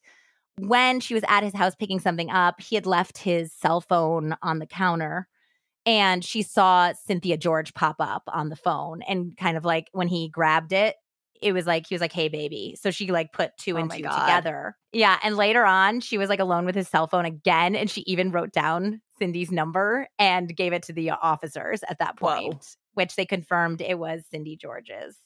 So yeah, at that point, she said that when she found out through, um, you know, the news that something had happened to Jeff Zack, she kind of put together everything that you know this white-haired man, Jeff Zack, had been also dating Cindy, and she thought it was all related to Ed George and the Tangier. But she said later to investigators. At first, I thought that maybe Ed George had chosen John and brought Cindy in, and it was his plan to have John be the fall guy. But as I got to know the story better, I realized that it didn't appear that Ed knew John at all. Okay. So at that point, the police were beginning to realize maybe, just maybe, they had been looking at the wrong George as the mastermind all along. Over, always overlooking the women, huh? Women can take out hits too. We don't even have to. We just have to sleep with the guy once. Through Zaffino's friends and acquaintances, the police found out that his girlfriend Cindy had been paying for John's apartment, his bills, a whole new wardrobe, and even a brand new motorcycle. Stop. Oh my God. Mm-hmm. Signed and sealed. Yes. Neighbors at the condo where Cindy was apparently paying John's rent positively identified her from a photo as John's girlfriend. Oh my God. The two had been spotted kissing around the complex, and the neighbors believe that Cindy even spent the night occasionally. Investigators were completely mystified that this was Cindy's new male stress or himbo, if you will. Because Jeff Zack, he had almost like a Clinton thing to Okay. him. You know, like he might have had all that white hair, but everyone said that he had a lot of charisma. I mean, he's tall. Like eh, there's some things going for him, Yep. right? But John Zaffino just it's just it didn't make any sense. Like eh, Cindy, you know, she just won Mrs. Ohio fourth runner up. She has a lot going for her. Yeah, she's pretty. She's kind of Mrs. Ohio. She's, you know, she's a wealthy lady with a, you know, a well-to-do husband and a, you know, big famous restaurant. John Zaffino was like not a lot to look at. He's kind of like pudgy, uh, like nothing like anything special, really. Yeah, but you know what he does have? A gun, Yeah. Apparently, yeah. apparently. Oh God. I, I was gonna say anger issues. yes, he also has anger issues, so maybe she's attracted to that type of guy. Um, it didn't seem No, I think she just. I feel like she just knew that she was gonna be able to hire him to kill Jeff. Yeah, maybe. I think she was probably manipulating him from the beginning. That's entirely possible. I mean, we're going to talk about this later and, you know, when we do our speculation portion at the end. Yeah. so, yeah, this was just a very weird uh, matchup, which is initially why they thought he was just like a straight hitman. And then they're finding out that it's all Cindy, no Ed, and the two are definitely hooking it up. Yeah, like he was bragging to his friends too. He's like, "Oh, married women do it better," and like saying a bunch of gross stuff. Ew. uh, Yeah. hmm So they find out through his friends that Cindy had met John while she was out with some friends, like I guess exiting like a bar or a club. Like she was like walking out. And he essentially catcalled her and it worked. Apparently, she really liked the attention. They exchanged information and they got chatting while she was still having an affair with Jeff. Okay. Now, there was later some testimony from their nanny that number one, Cindy was never around. She was always off, like doing stuff at the church, working out, running around with these other men. And she just wasn't home with her seven kids. But she did tell the nanny that Jeff and she were ending their relationship. Apparently, the nanny knew about the youngest child or at least suspected it. She was aware of the affair. Okay. And she would later testify that Cindy had a black eye once towards the end of her affair with Jeff Zack, and she said that Jeff had given it to her. Oh my God. So Jeff, I think, was losing control of Cindy, and Yeah. instead of handling it maturely, he tried to control her even more. So she was already really over that relationship. And when she met John, there was this guy who was younger, excited to be with her, so sexually attracted to her. He was working as a trucker at the time, but she was like, I'll pay you whatever you're making to be available for me. So he like quit his job to essentially be her boy toy. And in the Scorned: Love Kills, they they say they allude to the fact that she liked being in control Yeah. for the first time ever. She's not in control with Ed because he's, you know, the head of the household, the family, the Tangier Yeah. family. And she wasn't in control with Jeff Zack, who's like completely losing Yeah. it, you know? And now there was this guy who is like kind of burly, he's protective, he's younger, he loves her, he's all over her, and she can call the shots and say, I'm gonna see you when I see you and like pay the bills, Yeah. you know? So the police theorized that John, whom I like I just said, his ex-wife characterized as jealous and fiercely protective, had decided either on his own or with Cindy pushing him to do it to kill the rival for his affection and also the person that had hurt Cindy and was still kind of stalking her. Yep. The detectives were able to find a record of John Zaffino buying a bike exactly like the one used in the murder, purchased three and a half weeks before Jeff's death. On that same exact day, Cindy took out $5,500, which was almost exactly what John spent on the bike. Babes. Babes. So Christine, as well as John's neighbors, did not know what happened to the motorcycle in question. And at this point, the bike is almost more important than even finding the murder Yeah. weapon if they can connect him to this motorcycle that all of the eyewitnesses saw and they can even pick up on it on the grainy footage, Yeah. you know? So they need to find this motorcycle. And one of the investigators starts doing a hit on, um, they didn't say what the site was, but they said it was like similar to eBay, but for motorcycles. So you can put in a certain like model and they'll pop up across the country where these types of motorcycles can be found. Okay. And they found one that had the same exact coloring and make and model in Pennsylvania at a used car lot. Okay. And they recalled from Christine that John had been raised in Pennsylvania and his first wife still lived in Pennsylvania. Okay. So they're like, maybe we have a connection here. So they, you know, beat feet over to Pennsylvania. And when they get there, they find out that the guy who owns this lot is the fiance of John's first wife, Nancy. The fiance. The fiance. So uh, they go to Nancy, you know, how the hell did you get this motorcycle? And she said that they had been fighting because she was taking him to court for back child support. And he essentially said he had to get rid of this motorcycle, but it was valued at over $5,000. So he would give it to her if she would tell the court that he paid the back child support. And she agreed to it, not knowing that it was accessory to murder. Yeah, her first inkling that something was kind of wrong was that he insisted on driving it in the dead of the night. and when he arrived, he had put duct tape all over it to like cover up the lime green trim. But she didn't think it was a murder. She just knew that her ex husband was a scumbag. Yeah. So she was like, I don't even know what mess you got yourself into, you know, but, But thanks you owe for me money. Five grand Yeah. here. Exactly. Yeah. So she kind of also gave the investigators some more backstory on her husband, her first husband. And she said uh, that it was a very similar to Christine's story. Like the, when they first got together in 1987, he had seemed really protective in a way that she found actually attractive. Like she was like one of those women that likes a man who's like, don't look at my woman, and like is very protective and kind of jealous. But then that turned towards her and controlling Yeah. her and being violent towards her, you know, as it very often does when you are with someone like that. So, yeah, so she said she actually had to take their child and basically go into hiding with various relatives until she could get a temporary restraining order.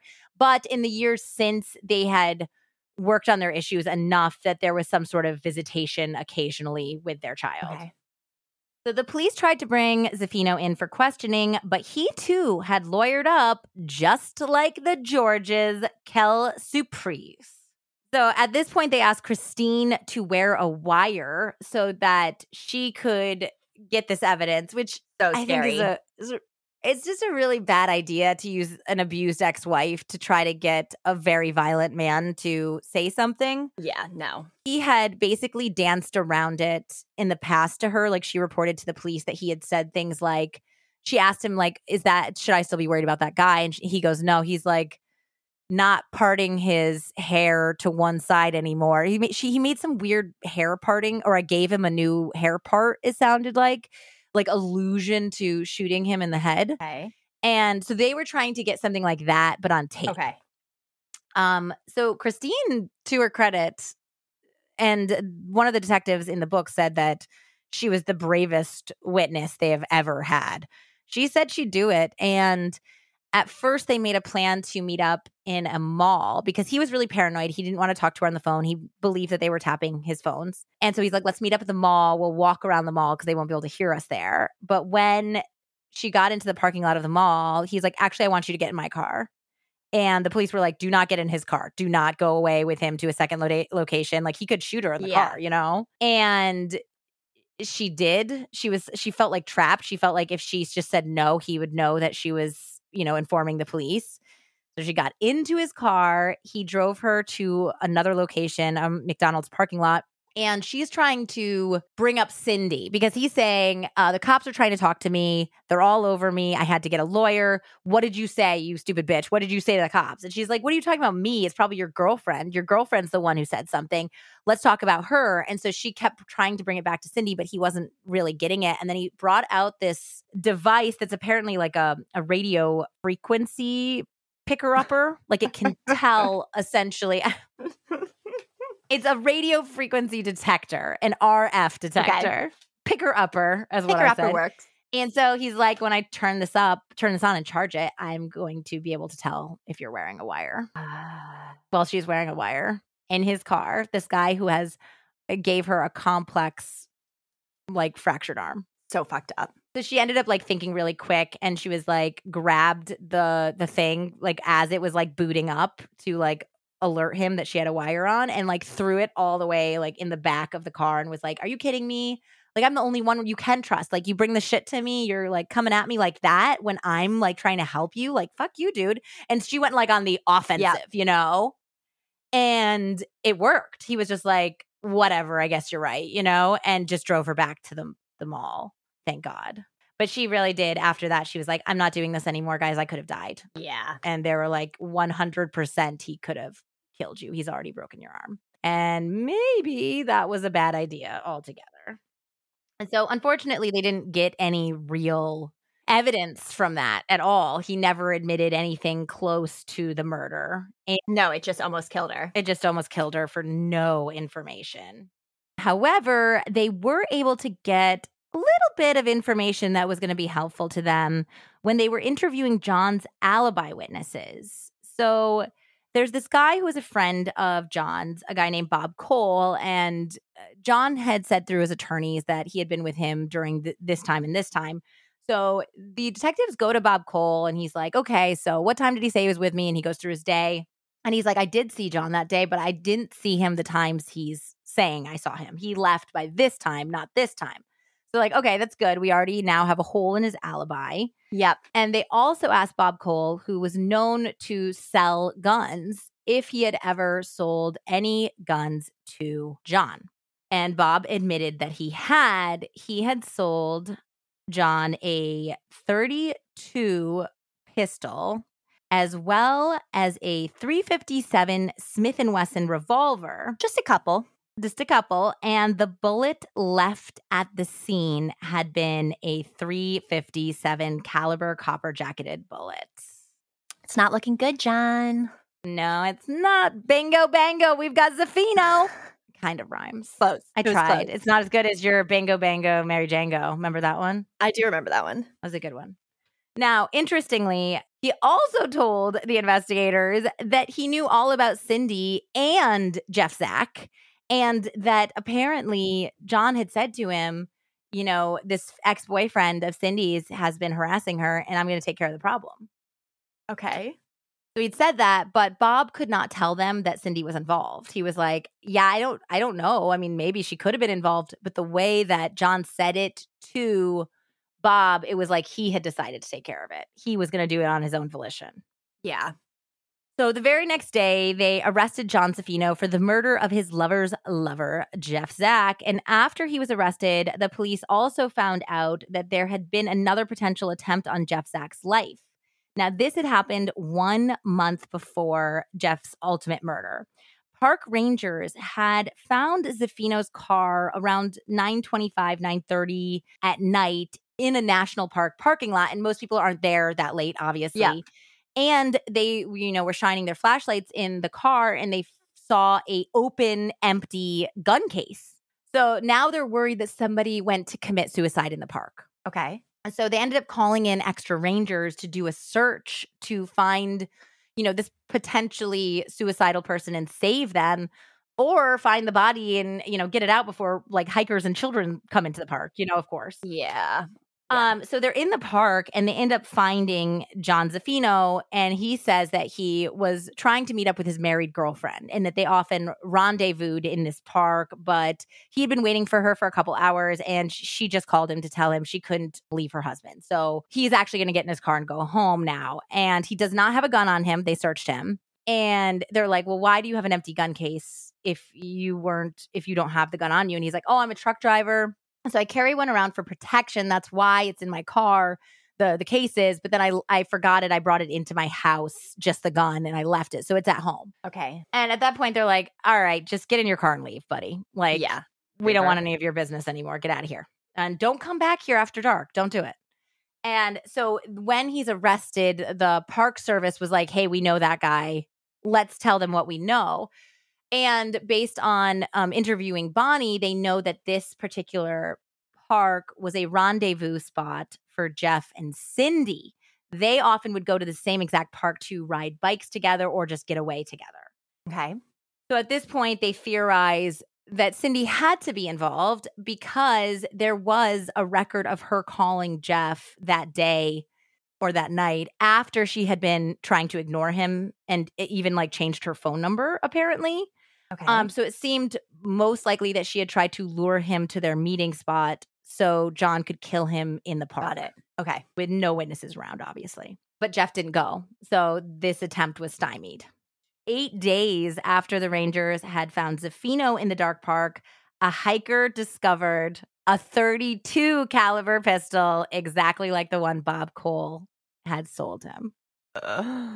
Lastly, they did play the threatening voicemail that Bonnie Zack had given the authorities for Christine, as well as some of John's, you know, friends and acquaintances, and they all confirmed that it was John Zaffino's voice on the answering machine message. oh. hmm So, while in custody, they tried to get John to flip on Cindy, but he was not going for it. He gave nothing up. So, his trial began on February 26, 2003. The prosecution asserted that John Zaffino was not only in love with Cindy, but she was also funding his life and lifestyle at the time of the murder. Yep. So Cindy had a big problem, and Cindy's problems became John's problems, and he wanted to take care of that. The prosecution claimed that not only had Jeff been harassing Cindy for leaving him and was potentially abusive, the nanny would also testify to the fact that Cindy was worried, just like Bonnie had been, that Jeff would take the youngest child, pseudonymed Ruby in the book, to Israel and that he had also threatened to do the same to her if she would not take him back. So messed up. So, protective John Zaffino needed to act and he needed to act fast. So, none of the threats that he had previously made to Jeff seemed to be working because he obviously tried to threaten him first to say, stay away from her, you know? Yeah.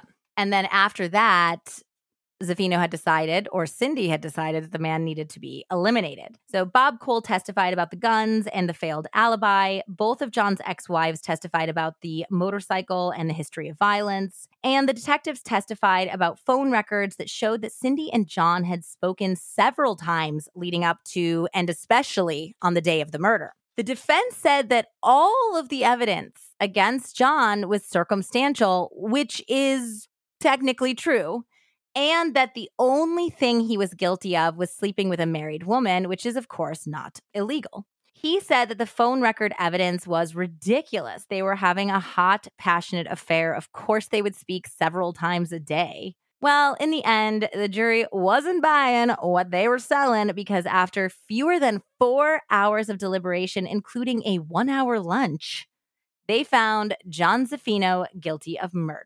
I love it when you throw the lunch in there. the lunch. I like it too when they're like, "We know what's going on here, but are you a little hungry? I could go Yeah, for a chicken a Caesar." little hungry. You know? Yeah. so John was sentenced to life in prison with the possibility of parole after 23 years. So Bonnie Zack stood with her teenage son Ashton as they delivered their victim impact statements. You know, this is how it was described from If Looks Could Kill. If it wasn't for Cindy George, Bonnie said in open court, my husband wouldn't have been shot. My son wouldn't have lost his father. And you, looking at John Zaffino, wouldn't be looking forward to spending the rest of your life in jail. You're just the fall guy. Do you think Cindy cares about you now? Are you willing to take all the heat for this and let her continue to live her extravagant lifestyle? Get it, Bonnie. Bonnie, get it, Bonnie. Bonnie held Ashton's hand as she spoke. Now it's time for Ashton. So I think he's around 15 at this point, and he's just, you're going to love Ashton. He's so smart. When it came time for Ashton to speak, he explained how sorry he was that he had argued with his father on the morning of the murder. He was upset and he would feel pretty guilty for the rest of his life that he never got a chance to say goodbye. And M. William Phelps said, What a boy Bonnie had raised. Incredible. He sounded like the man he was destined to become. Then, looking at Zaffino, who sat totally stiff and unemotional, Ashton asked him, Was it worth not seeing your own son ever again? Good question, Ashton. Yeah. Was it worth killing my dad for Cindy? He asked next. I know my dad did not always do the right thing, but he did not deserve to be killed. No. Is the whole point. You can be a nasty person, and that's why we have a justice system, you know? But you don't deserve to be killed. No. Yeah. So Bonnie and Ashton had brought up a point that the jury had also made when they delivered their verdict in their follow up interviews. They were like, why isn't Cindy George on trial? Why are we only dealing with this guy? Yep. You know? Yep. And the prosecutors were actually already building a case against Cindy at this Okay. point. Yeah. And what ended up being the linchpin of their argument was evidence that the Georges had funded John Zaffino's defense attorneys to the Yeah. tune of over 15 grand. Come on. Yeah, that looks pretty, pretty guilty. Yeah.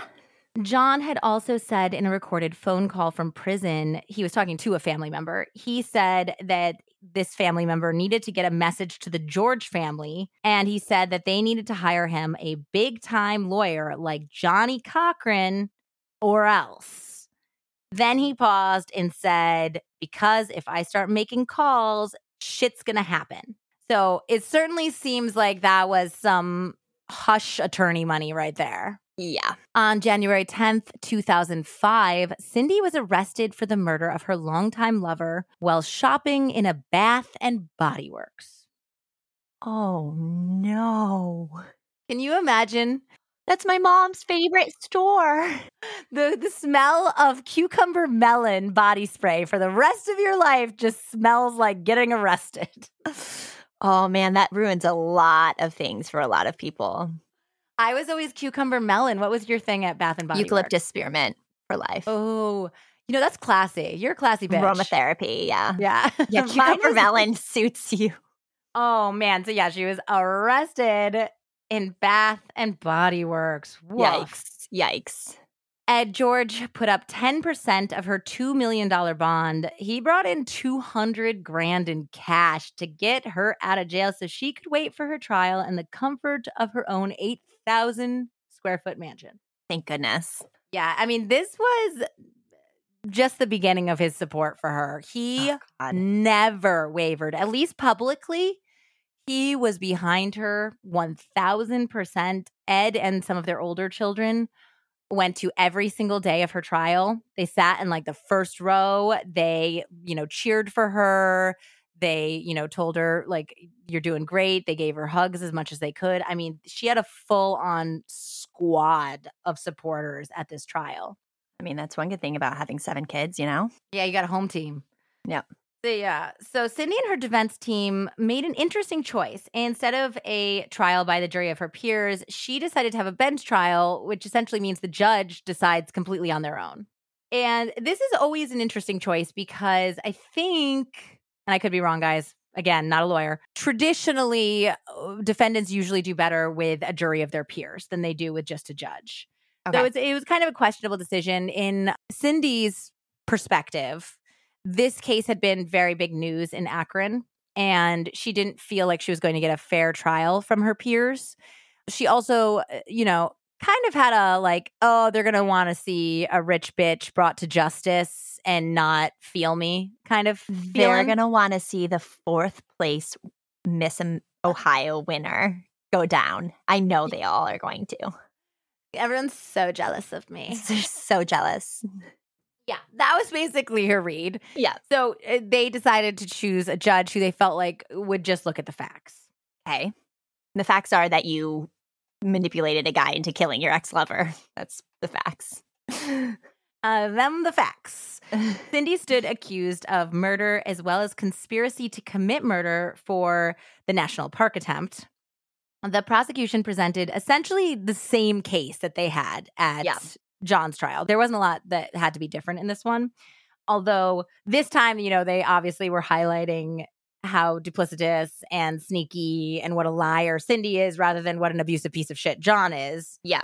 And they the real pieces of evidence against her or at least the best ones were you know that she had provided the money for not only the motorcycle and like his lifestyle but that afterwards the George family had paid for his attorney's Yeah. bills and this was this at the beginning of the trial was kind of uh, in contention basically these attorneys had been with her since the beginning and they had facilitated the money going from the Georges to the attorneys that represented John Zaffino. And so the prosecution wanted them thrown off the case before the trial, which would have benefited the prosecution because they would have had to go against counsel that didn't really know the case as well, you know? So Yeah. they were trying to do a legal maneuver to say this is a conflict of interest. These attorneys paid this other defendant's attorney's bills. So, you know, you got to throw them off the case. But at the time, Cindy's lawyers were saying, no, it's not a it's not a conflict of interest. It's something called, you know, like a co-defendant fund, essentially. And the judge on the trial let it in. So those attorneys were allowed to stay. Yeah. But with staying, the evidence that they had paid for John's defense also stayed. That was the deal. Like you keep keep it in, then we're going to bring it up. The fact that you were involved in all of this, you know. Yeah. So the former nanny testified that, you know, Cindy had had that black eye, that she had confided in her, that Jeff was the real father of the youngest child and had threatened to take the young girl to Israel. The prosecution also produced a recorded phone conversation of John Zaffino talking to another relative after he was arrested. And apparently, they played the recording, and he, in, in it, he said that this family member was supposed to let his friends know that he needed to get out of jail on bond. He said, if they don't understand what he means, they will lose their freedom. They've just put two and a half million dollars into their restaurant, he said, rather frankly, with a cold, threatening chill in his voice. Well, I've been in jail. Yeah.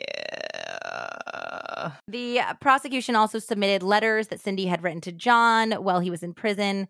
And she said in these letters, you know, I still love you. You know, when you get out, we're still going to be together. We have to be strong in our faith. We have to, you know, pray to God. We have to pray to God. I love it when people talk about faith after they killed someone. Yeah. And had numerous extramarital affairs. Yeah. It's so Uh, hypocritical. Yeah. And she was like, uh, we have to pray to God that no one makes a mistake and slips up. Like it was very fishy. Mm. But yeah, so he is Ed, Ed, her husband, is sitting here for all of this testimony about all her affair, about how his child's not really his biological child, how, uh, you know, she had this other affair with this guy and she was spending all of his money on this guy. And he's just sitting there and he even testified for her. And he said that she was a wonderful woman, an incredible mother, the love of his life. And he took all of the blame for her affairs, saying that he knew that she needed a lot of love and attention and he had been a workaholic and he hadn't been there for her and he wasn't surprised she got lonely and he didn't blame her. Okay. Yeah, he and they're like, "Why did you stay?" was one of the questions that was posited to him, and he's like, "I just always knew that someday I'd get my loving, like God fearing wife back, and she's back now." And he like pointed to her and was like, "I love you," you know. And everyone's like, "Oh my god, ugh." He needs, yeah, someone better for him. does. He deserves somebody much, much better. Yeah. So basically, at that point, the judge dismissed the court and said that they, you know, everyone should come back on Monday for their ruling.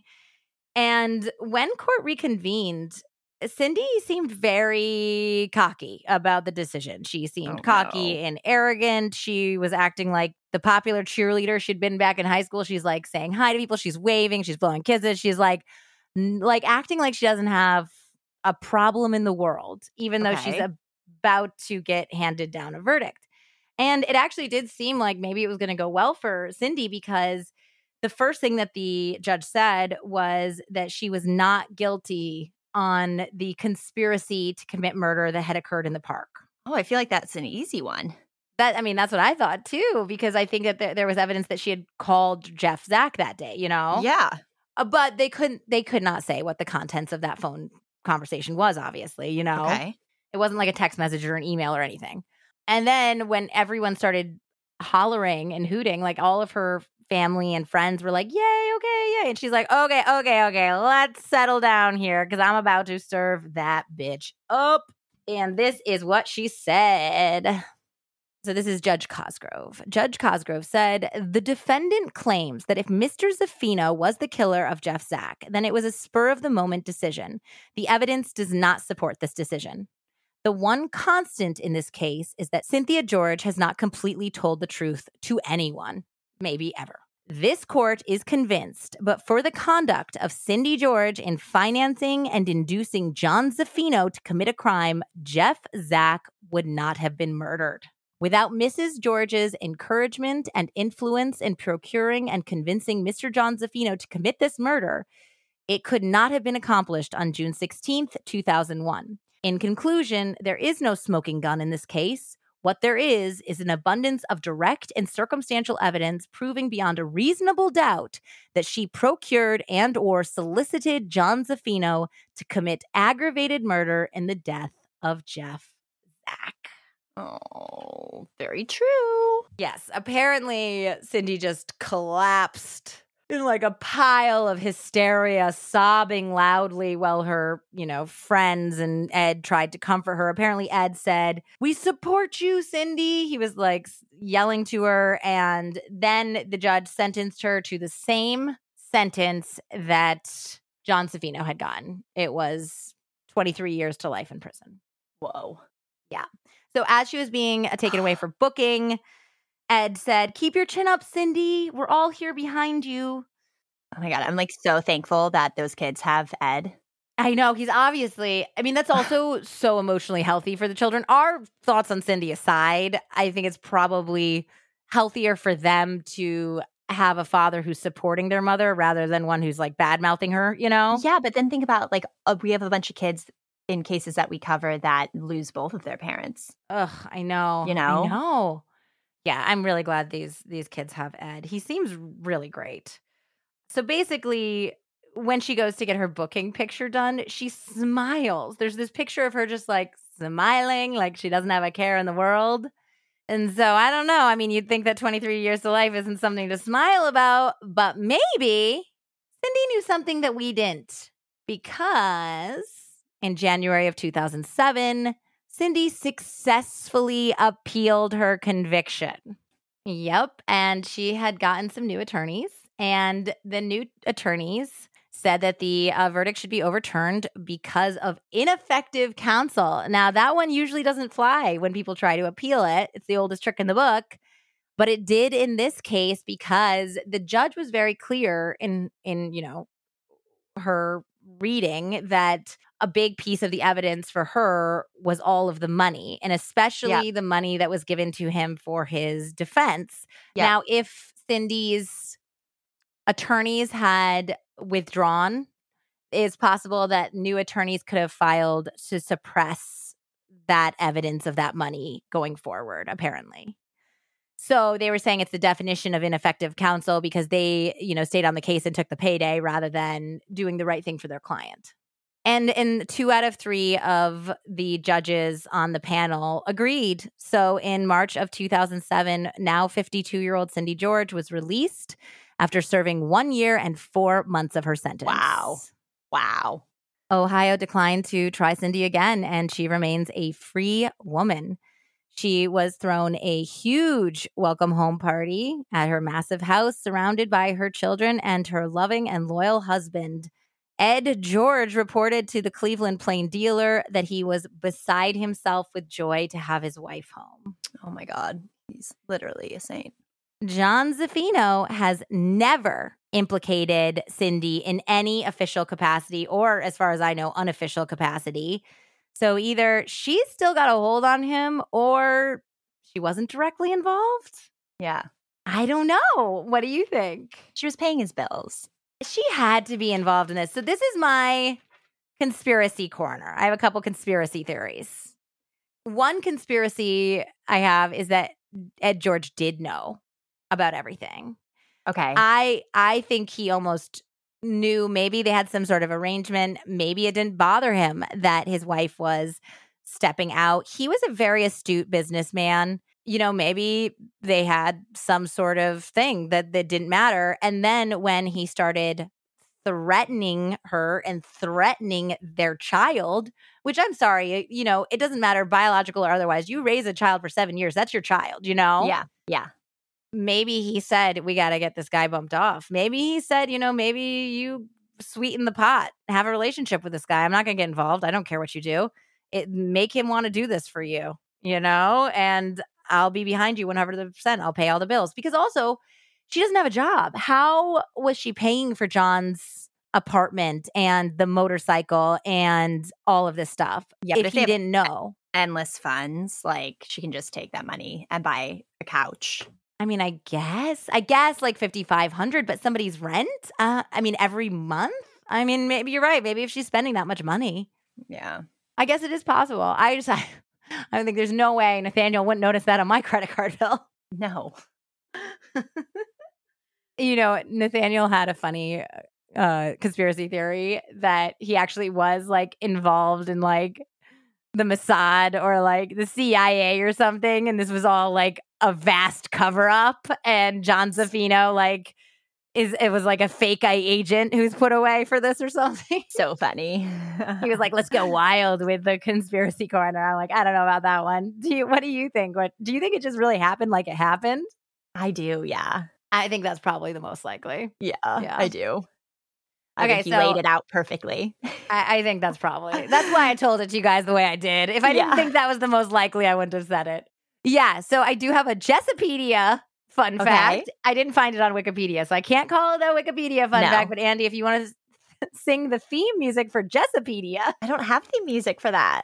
I use the same thing. Just use Okay. Jesse instead of Wiki. Jessopedia fun fact. I love it. I love it. Um, yeah, I was doing some googling trying to figure out where the Georges are now.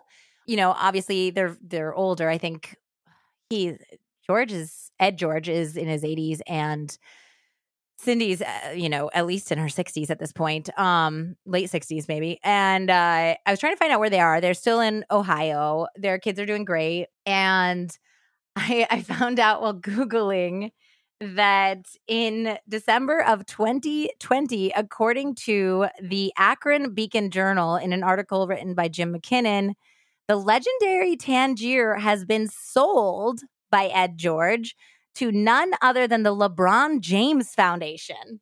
Stop. That makes Yeah. sense. It does. It's like this huge event space. And so apparently, the LeBron James Foundation is turning it into this huge sports complex that's going to have a restaurant and an event center That's and awesome a music venue. That's and awesome. it's all for kids. That's awesome. So it's really nice. You Yeah. know, um, it was not disclosed how much it sold for. It said that it was previously valued, like the the actual space was valued at three hundred fifty thousand dollars. It had been kind of like declining in popularity, you know, because it was it was kind of old. They hadn't updated it in a little bit, and um, then when COVID hit, I think it was just the nail in the coffin for the Tangier, and that was the end of an era. I mean that. I mean, Ed George said in that article, he's like, I've been going to this restaurant every single day of my life for 65 years. So this is weird. Yeah. Yeah.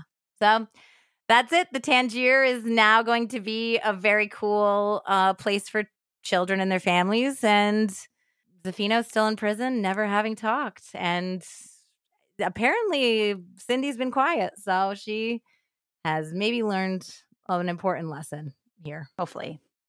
hopefully. In conclusion, it is never a good look to hit on a strange lady at the bar in front of your loving wife and the mother of your child. Any Don't lady. do it. Any lady. Anyone. No. Yeah.